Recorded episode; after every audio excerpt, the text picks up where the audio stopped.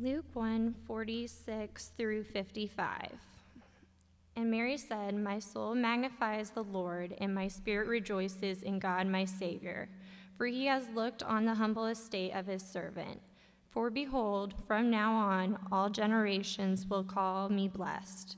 For he who is mighty has done great things for me, and holy is his name. And his mercy is for those who fear him from generation to generation. He has shown me strength with his arm, he has scattered the proud in their thoughts of their hearts. He has brought down the mighty from their thrones and exalted those of humble estate. He has filled the hungry with good things, and the rich he has sent away empty. He has helped his servant Israel in remembrance of his mercy. And as he spoke to our fathers, to Abraham, and to his offspring forever. Let's pray. Dear Heavenly Father, God, um, thank you for bringing us here today um, to worship you, God. And I pray um, that as Easter is approaching soon, that we will all um, remember that um, that day that um, you had uh, your son die on the cross for our sins. And God, thank you so much for the grace that you provide to us. God, I pray um, that um, we listen to what you have for us to hear today. In Jesus' name, amen. Amen. Good morning. Welcome to Aletheia Church. Uh, my name is Kevin. I'm one of the pastors here. If I haven't, if you don't know who I am, appreciate you guys being here uh, this morning. Um, we're, we're taking a break this morning from our, our series in the book of Galatians. We've been studying the book of Galatians verse by verse, chapter by chapter, and uh, we, have, we have two chapters left to, to go, and we'll be done sometime in, in late May. Um, but we're taking a break uh, this Sunday, next Sunday, and Easter Sunday to, to kind of pause for a minute and, and, and take a look at, and this is going to be a little different for me, but what we're going to be doing is we're going to be uh, kind of looking at different um, people in the gospel narratives and kind of try to understand their story and who they are in, in the midst of the gospel narrative. But then what we're going to hopefully more importantly do um, is, is really try to unpack how they would have experienced the crucifixion and the resurrection.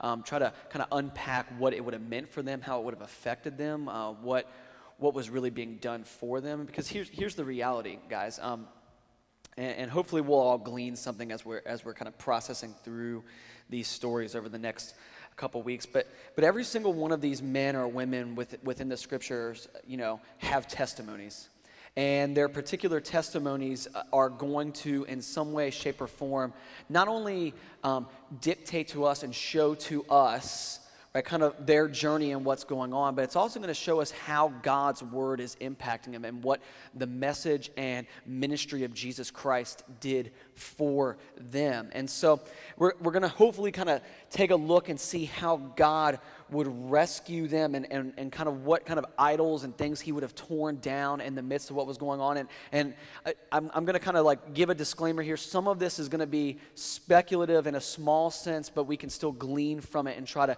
kind of process through it. And, and today's focus is going to be on Mary, the mother of Jesus.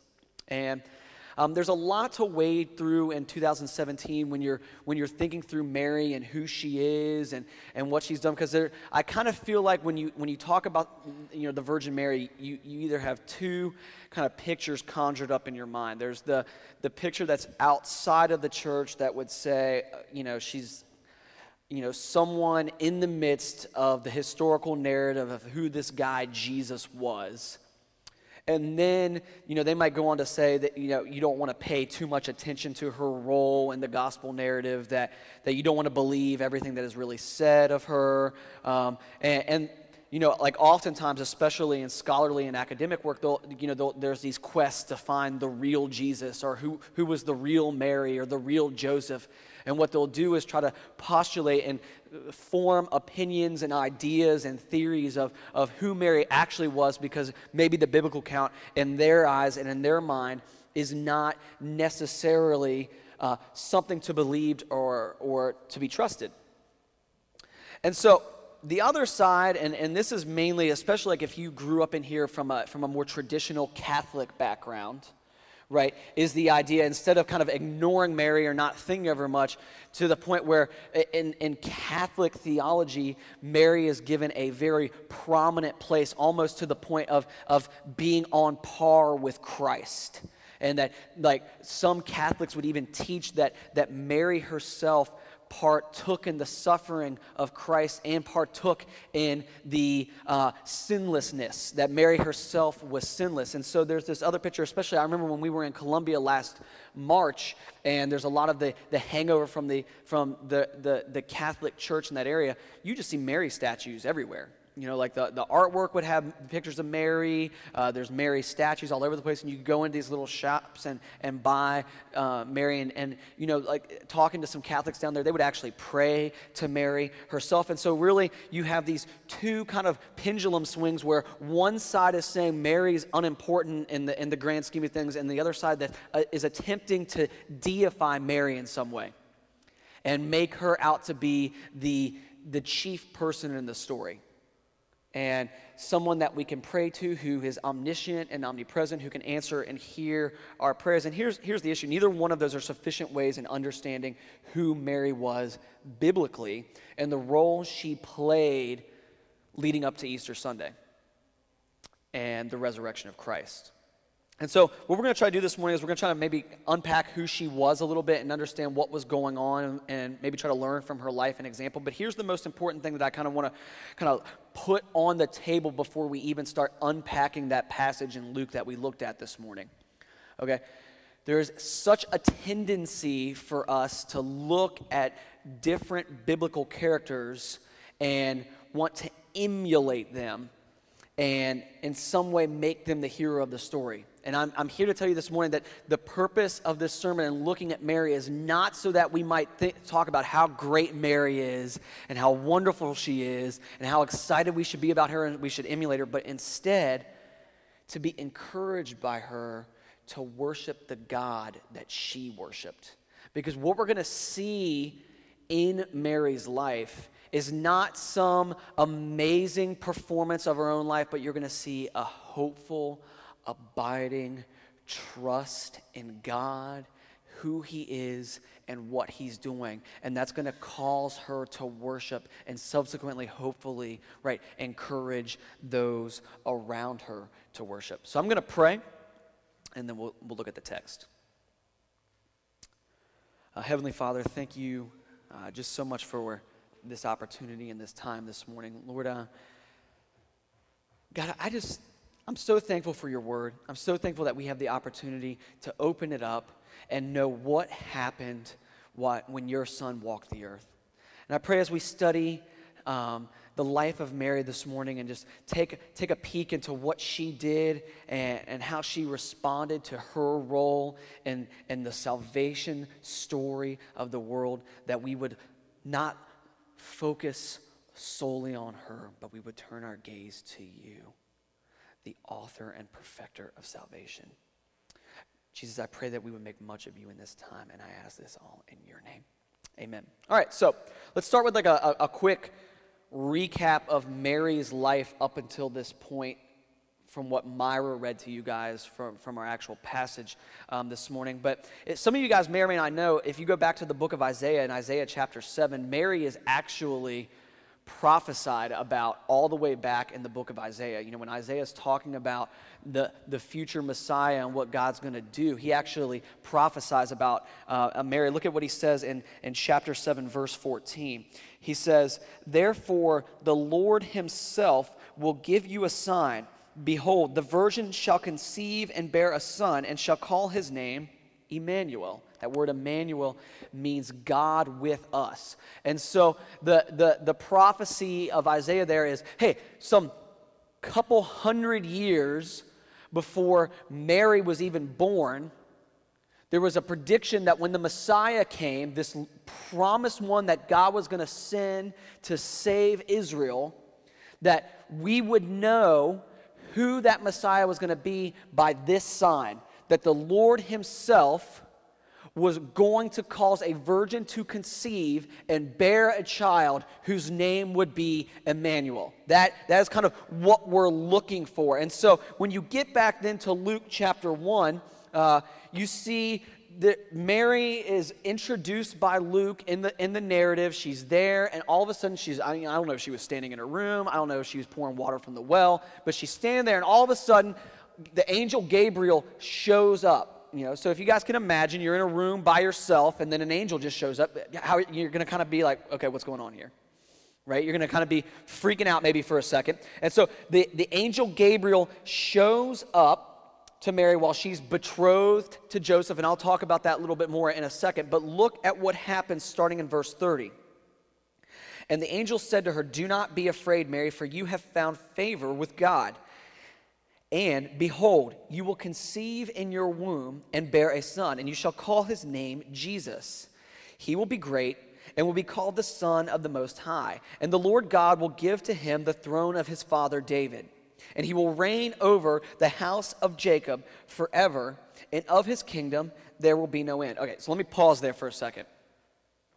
Mary, culturally Jewish, growing up, having gone through, you know, the, the weekly trips to synagogue and, and sitting underneath the teaching of a rabbi and whatever else, would have known what the promises of the Messiah would have looked like for Israel. She would have known. So when Gabriel shows up and starts saying things like, Yeah, you're going to have a son, and his kingdom will have no end, and he's going to have the throne of his father David, Mary would have immediately known, okay, for some reason I have been chosen to be the mother of the long awaited Messiah. She would have known that immediately. Now,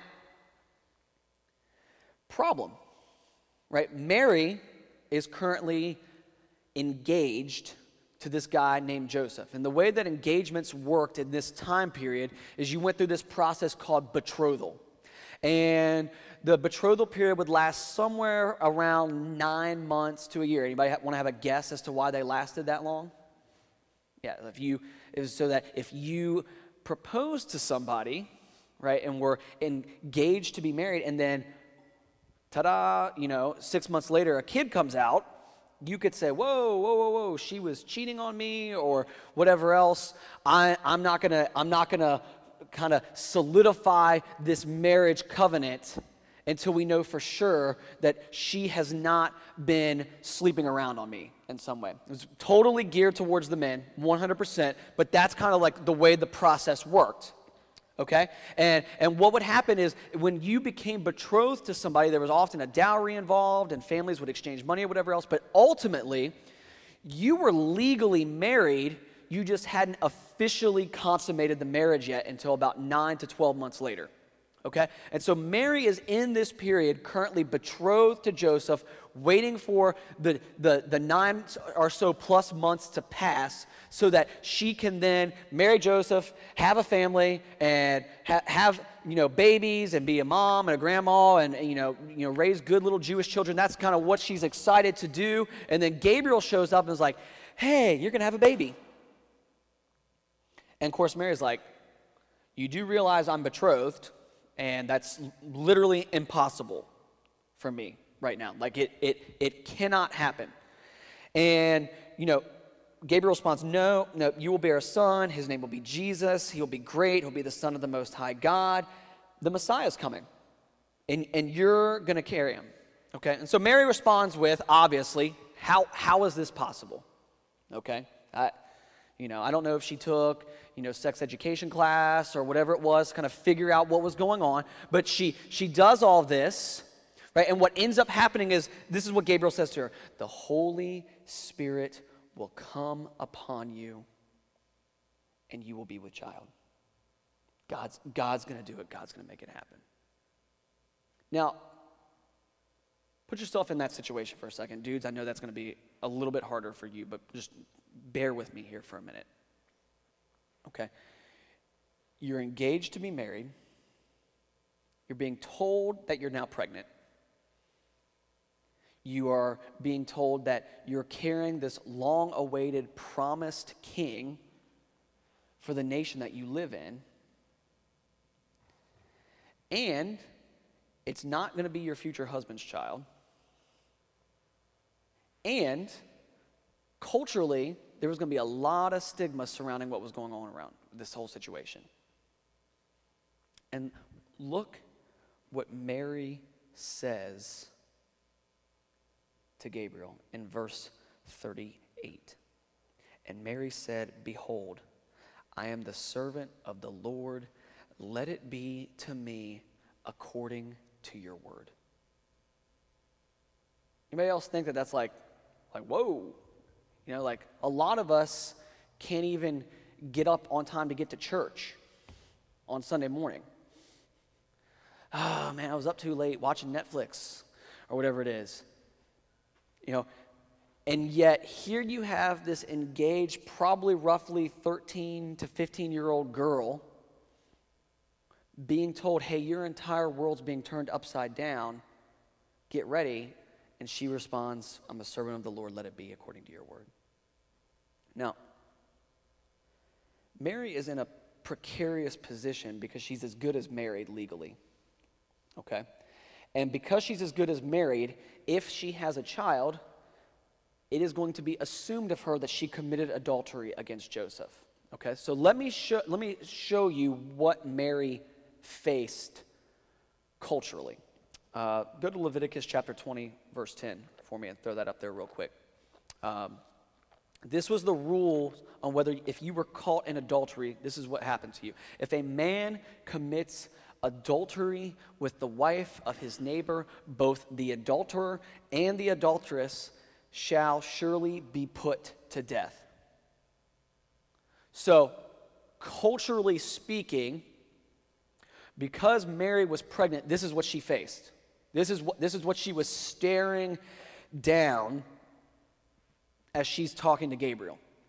This idea that she's going to be killed. And so she faces, at best, divorce, which is what Joseph seeks to do quietly, and at worst, death. And yet her response in the middle of all this is, I am your servant, let it be according to your word. Now, here's, here's where I want to start drawing some parallels to Mary's story and you or me. Okay. Most of uh, us, none of us in this room are going to find ourselves in this situation. Let's start there, okay? no, no one in this room is going to be like, I got pregnant and don't know how. Well, I know how, okay?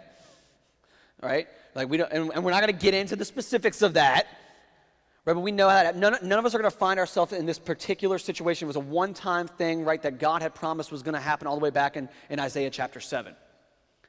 But the situation that Mary is facing is full of unknowns, fear, and worry. She doesn't know what Joseph's going to say.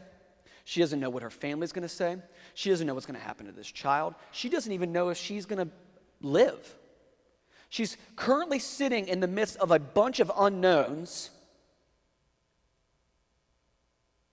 And instead of worrying and walking in fear, what does she do? She worships. I think that all of us in this room have things that we worry about.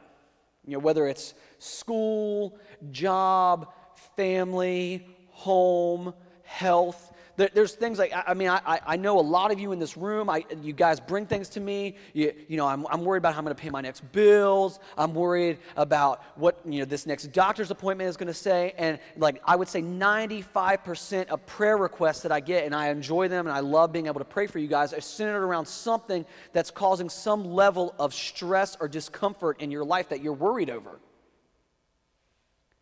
And what ends up happening is you become paralyzed by that thing and you just move from kind of one disaster or one thing to the next. And it would have been easy for Mary in this situation to sit back and say, uh, you know, what do you mean? How can this be? This can't happen. Don't you know what will happen to me? Please pick someone else. I'm not interested. Not interested in carrying Jesus. I'm not interested in being used by you. Everything that's going to be involved here is going to be too hard, it's going to be too difficult. That everything centered around this is going to make my life probably miserable in the midst of all this. And yet, in obedience, Mary responds, I will do what God needs of me. And then her pass- the passage that we're looking at today is actually a song that she sang when she was visiting her cousin Elizabeth and talking about being pregnant. Now, like, is this something like, th- just think about someone who, who you know, most of us at least know one person in our life that had an unwanted pregnancy at some point. Most of the time, in my experience with those things, they're surrounded with fear, worry, confusion, and crying. That's, that's been my experience with unwanted pregnancies with people. And yet, Mary's unwanted pregnancy is responded with obedience and ultimately, in these verses that we're going to look at and unpack, worship. Worship because she trusts her God and what he's doing. Right? I, and, and here's the beautiful thing about what, what we see in this song that, that Mary sings. When someone is in the midst of a trial, difficult situation, whatever word you want to use for what Mary's in right now, their response of worship to God makes him look amazing. Right? It's, e- it's easy to talk about how great God is when the bills are paid, when your health is good, when school's going great, when you're getting the promotion at work, when your kids are doing well, when your kids are healthy, when your kids are behaving and doing what they're supposed to do, when life is moving the way that we've kind of dictated that it's supposed to look like, it's easy to, to want to give God credit and talk about how great He is. But when you are in the midst of a season like the one that Mary is in, and singing about the glories and the praises of God and what He's done, that's when He looks His best. I have a, a pastor friend in this city and he was sharing a story with me about two years ago. I remember we, you know, I get together with a lot of pastors in this area, and we pray for one another. And we were, we were at Coffee Culture over on 13th Street, and I was sitting down with him, and he came in, and he just kind of had that look on his face, like, man, like I'm just down in the dumps right now. And I was like, I was like, you know, hey, you know, how, how are you doing? What's going on? He goes, he's like, you know, he's like, you know, being a pastor, sometimes you just have days where you're like, what am I doing? I was like, that's me too, every day. you know, every day of my life, I feel the same way as a parent and a husband too. You know, just sign me up for the Clueless Brigade. And I'm sitting there with him, I'm like, well, what's going on? He's like, well, you know, I just got back from Sh- Shands. I was just up at Shands visiting a family. And I was like, oh, man, what happened? You know, and I, my mind immediately runs to, you know, like grandma's in the hospital or whatever else. He's like, yeah, this young family in our church just found out that their two-year-old son has um, leukemia. And he's up there getting treatments. And I'm like, oh man, like how are they doing? Like, you know, like he's like, well, he's like, that's the crazy thing. I'm like super depressed and upset over the situation. And I walked in to visit them, and they're in there, the dad's got a guitar, and they're playing worship music, and the nurses are coming in with them and like singing along with them at times. And like everyone's happy, and they're praying, and they're asking people to pray for them. He's like, there's so much hope in there. He's like, and I'm down in the dumps for them when they're not even down in the dumps. He's like, and it's, it's been crazy. He's like in the midst of this story, he's, he's in his like 12th week of treatments now as he's up there. And like he's had two, his, his, his dad has led two of their family members to Christ through this process and has also apparently prayed with a nurse. And that all the entire time they're up there, they're just talking about how great God is and they're trusting him throughout this entire scenario. And guys, that's the type of thing we're talking about here the example of that family, right? In the midst of pain and hurt and trial and unknown, just like what Mary was going through, they chose to worship God, and the results were insane. And, and so as I'm sitting here looking at this, I'm thinking, okay, Mary's sitting here not knowing whether she's even going to live or not. That's what she faces. And she goes and visits her cousin Elizabeth, who's pregnant as well with a guy that you may know ends up being known as John the Baptist. And she goes and visits her cousin Elizabeth. And this is what comes of it. And Mary said, My soul magnifies the Lord, and my spirit rejoices in God, my Savior for he has looked on the humble estate of his servant. For behold, from now on, all generations will call me blessed. I, I read that line I'm like, are you kidding me? You are, best case scenario, going to be divorced and unmarriable. Best case scenario. And she's standing there talking to her cousin saying, Yeah, like what God is doing in me, like I'm going to be called blessed for generations to come because of what God is doing right now. For he who is mighty has done great things for me. Again, what? he's, he's given you an unwanted pregnancy, and your response is, He's done great things for me. And holy is his name, and his mercy is for those who fear him from generation to generation. He has shown strength with his arm. He has scattered the proud in the thoughts of their hearts. He has brought down the mighty from their thrones and exalted those of humble estate. He has filled the hungry with good things, and the rich he has sent away empty. He has helped his servant Israel in remembrance of his mercy, as he spoke to our fathers, to Abraham, and to his offspring forever.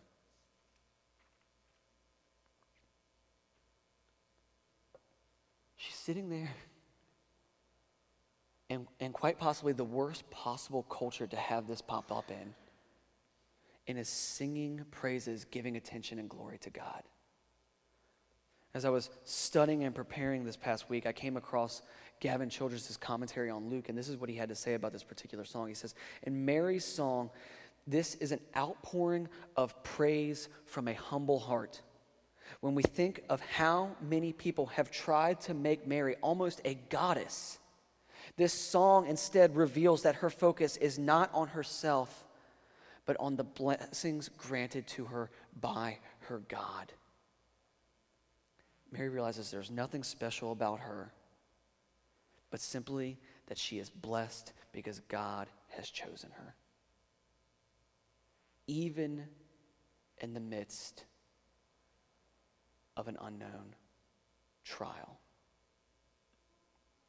Now, let's break this down so that we can see God's faithfulness. Because Mary says this, right? She says, My soul magnifies the Lord. And that terminology says, basically in the Greek, that she is going to enlarge and make great the name of God because she's pregnant. She's like, because of this, I want to lift up the name of Yahweh. I want to lift him up to everyone so that God can see how great he is. And even in this season, she's going to praise and extol him and talk about the wonderful things that he is doing in the midst of all this. Have you guys ever been in a season where you are walking so closely with God? That even in the midst of your trials or someone else's, you can see his faithfulness at work.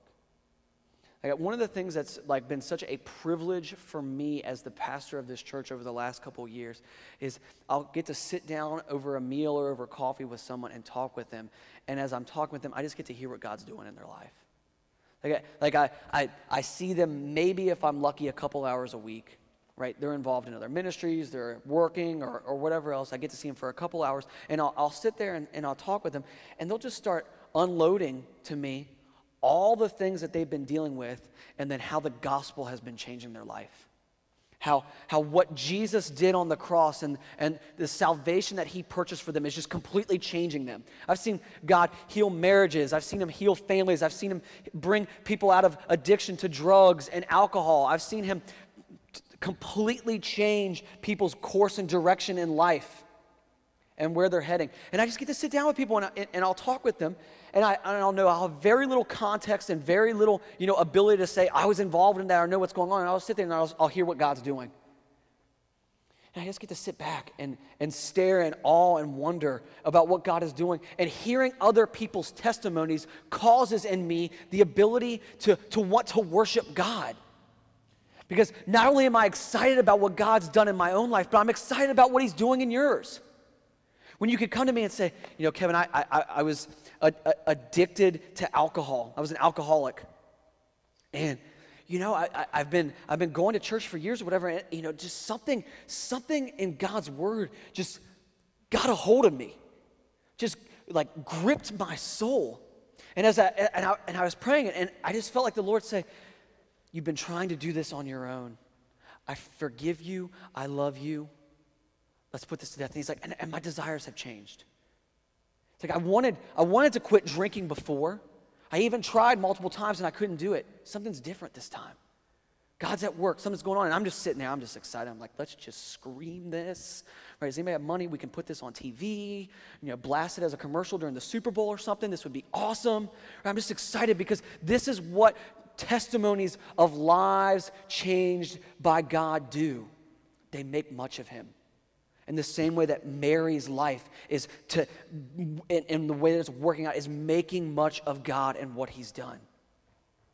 And then in Mary's testimony, she just begins to declare all the ways that by God, just being God, has changed her life, right? Look at all these different things she says, right? The first one, she says that, that God is her Savior, right? Which, by the way, there's your proof that Mary is not divine, okay? If you have some like hangover from Catholic theology, I'm not trying to hate on the Catholic Church right now, but if you come from that background and you were kind of taught that Mary was someone to be worshiped the way Jesus is, no. right? Mary admits right here in this song, I needed a Savior. God was my Savior, He was my helper, He rescued me. Right? Then she says that God is mighty, that He's powerful, that He can do anything. Right? That He's done great things. And he goes, she goes on to say that God is holy right? Which in biblical language means that he's separate, meaning he's different than the world. He's different than other gods. That there's, no, there's nothing and no one like him. It's like everything I'm experiencing, there's nothing or no one like God. There's no one like him. She goes on to say that God is merciful, right? That in the, in the midst of living in Roman controlled Israel, the gods of the Romans were oppressive gods who must be appeased at all times. That you had to sacrifice to them and worship them properly to have them respond to you in some way. Even the God of the Bible is looked at in that way at times. And yet, Mary takes a step back and says, In the midst of all this, God is mercy because the God of Israel is one that bestows salvation and forgiveness on his people. And that is the God who I serve who has given me this child. She says that, that God is generous and that he brings down the mighty and raises up the lowly, that he's just, that he scatters the proud and knows the thoughts of our hearts. And I love this last part God is faithful.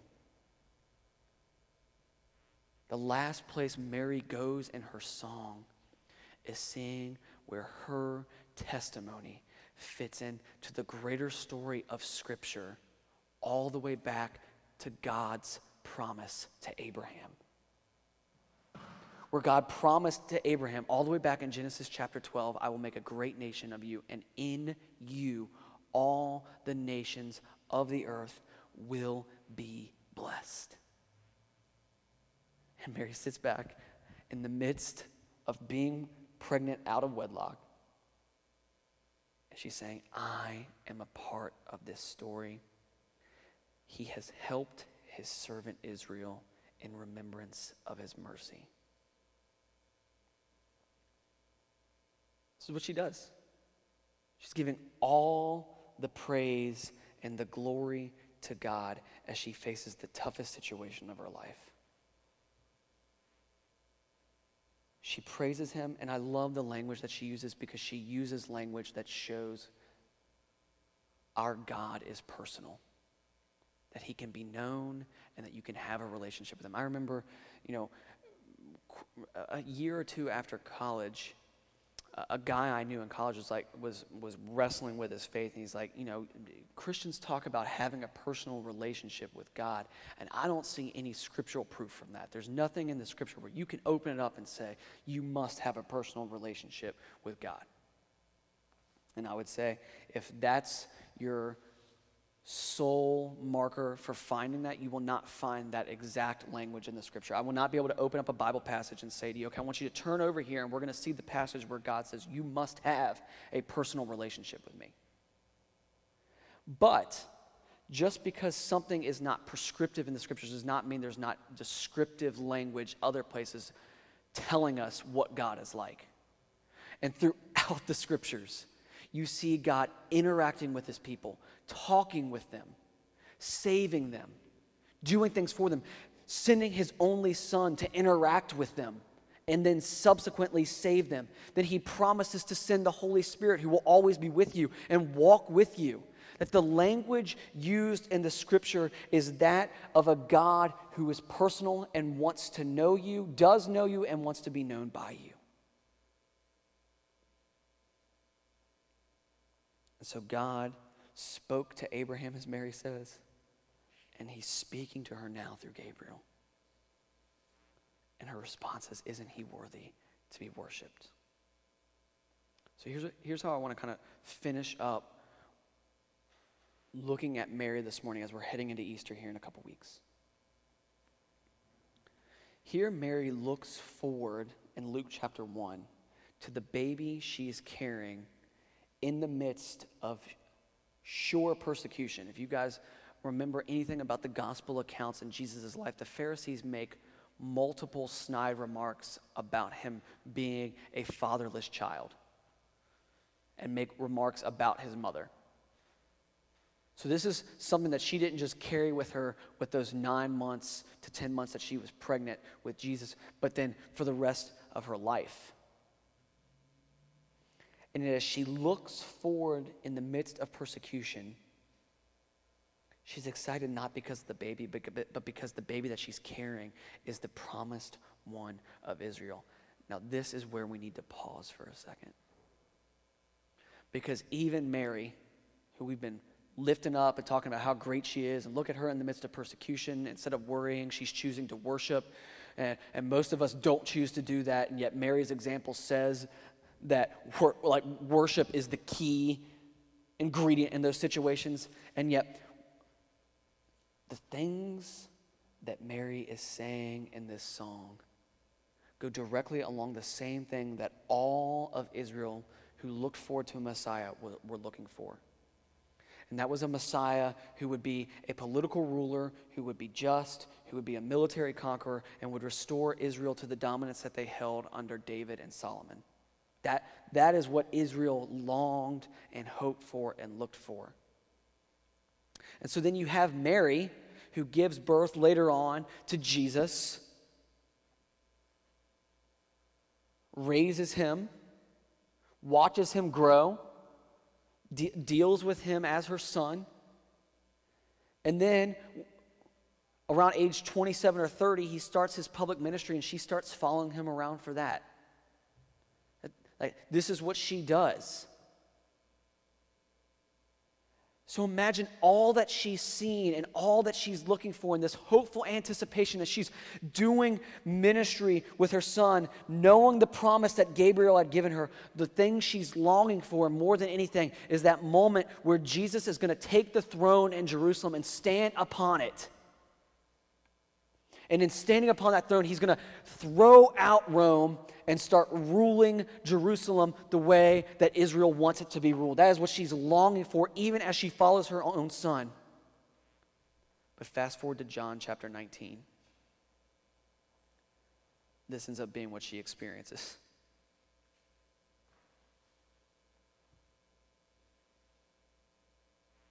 But standing by the cross of Jesus were his mother and his mother's sister, Mary, the wife of Clopas, and Mary Magdalene.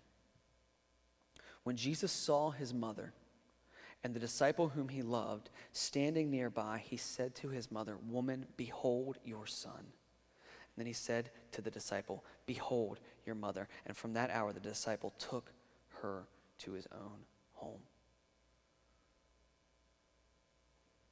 She's watching the execution of her own son. How do you think she probably felt?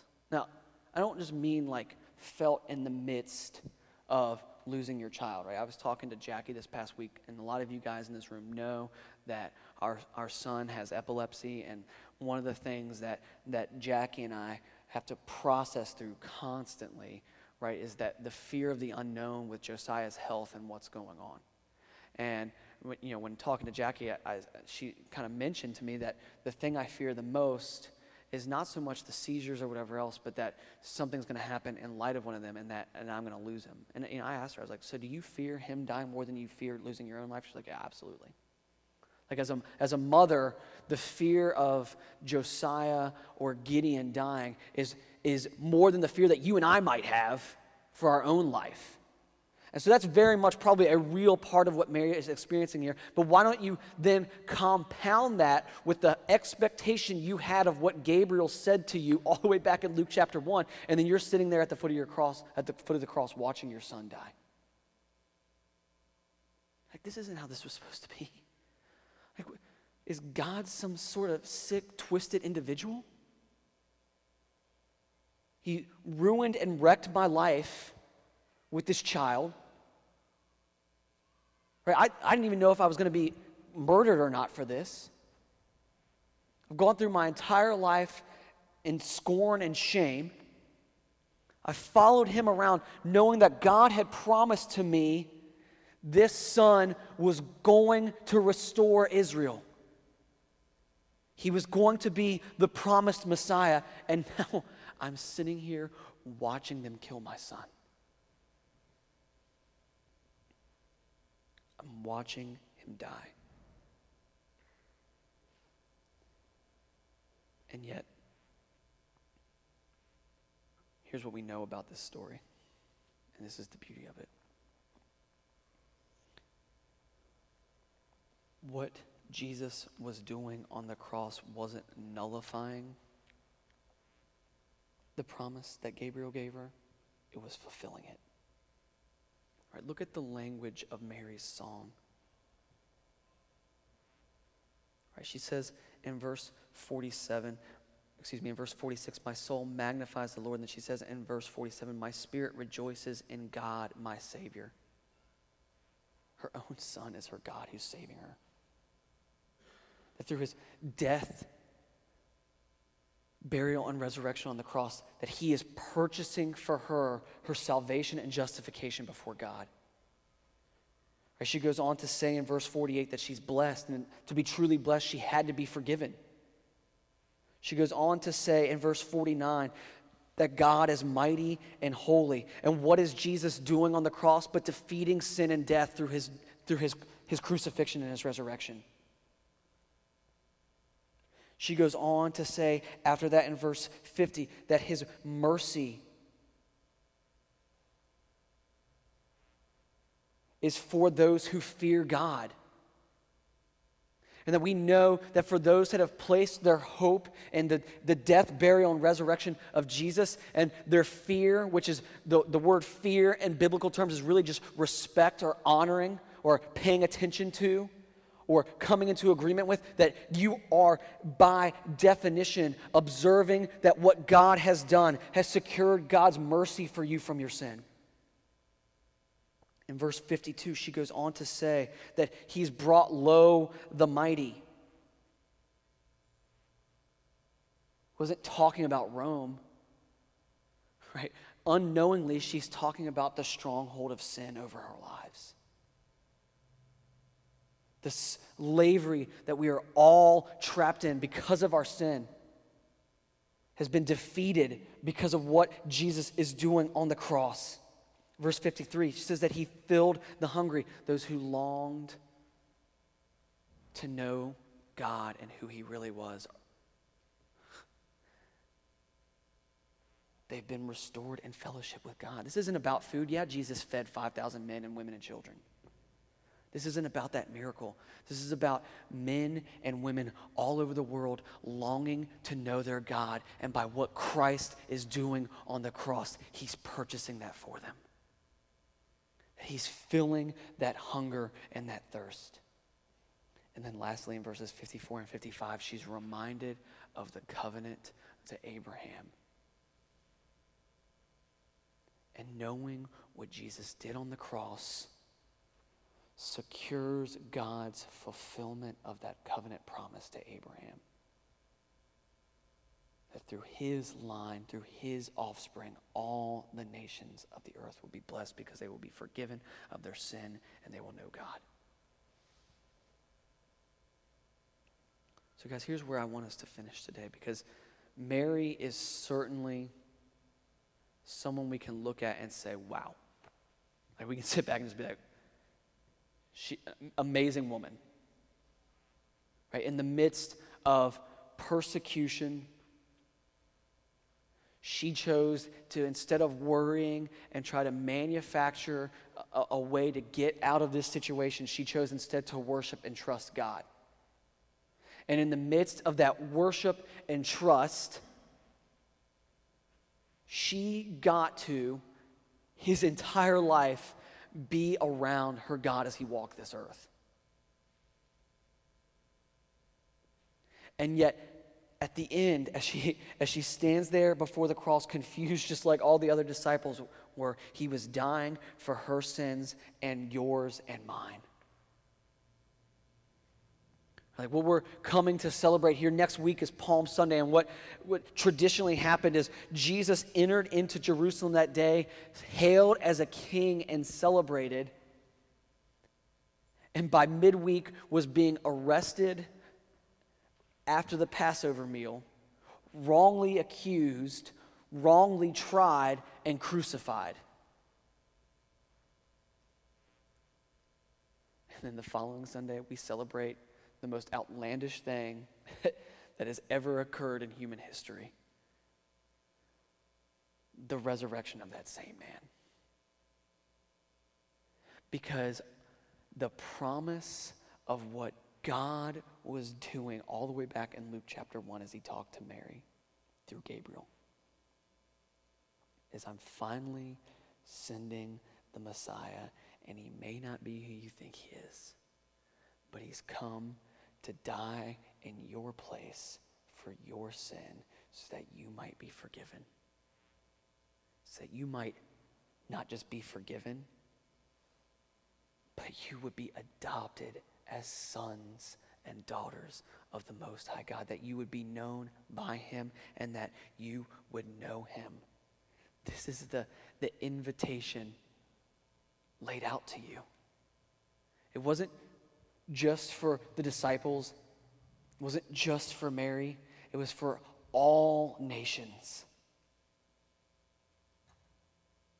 That God would use this woman to be the mother of his own son so that he might die in your place for your sins. We're going to take communion here in just a minute. And here's, here's what I'm going to ask you to do this morning.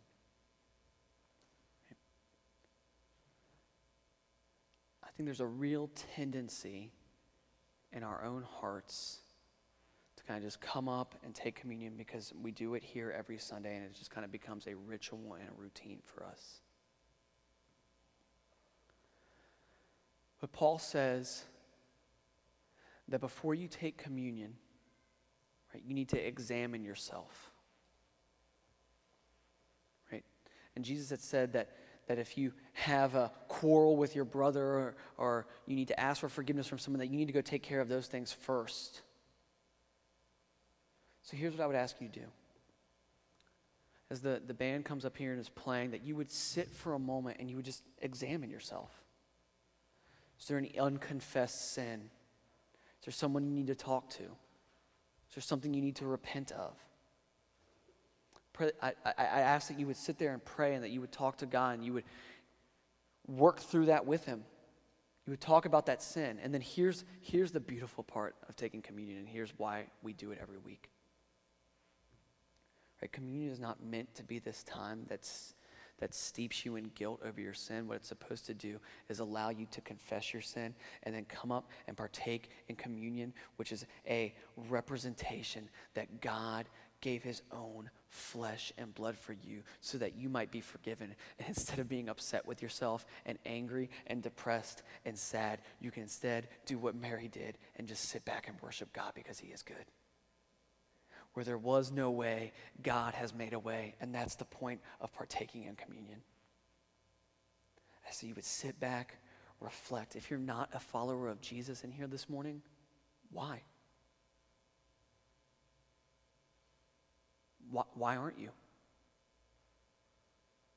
Is there something you know that thousands of years of people having worshiped him experienced Him, knowing Him, studying His Word, Is there something you know that thousands of other people have not known? Really, in reality, millions of people. Sit there and reflect. And then take communion and let's worship him because he is worthy. Let's pray. Heavenly Father, thank you for this time. Thank you for Mary and the example that she is to us. But thank you more importantly for your son. Or may we not forget that Mary is not the point of the story, your son is. And she was simply a vessel being used by you. And God, that is true of us. May we know that. May we believe that. May we trust you. We love you. We ask this all in Jesus' name. Amen.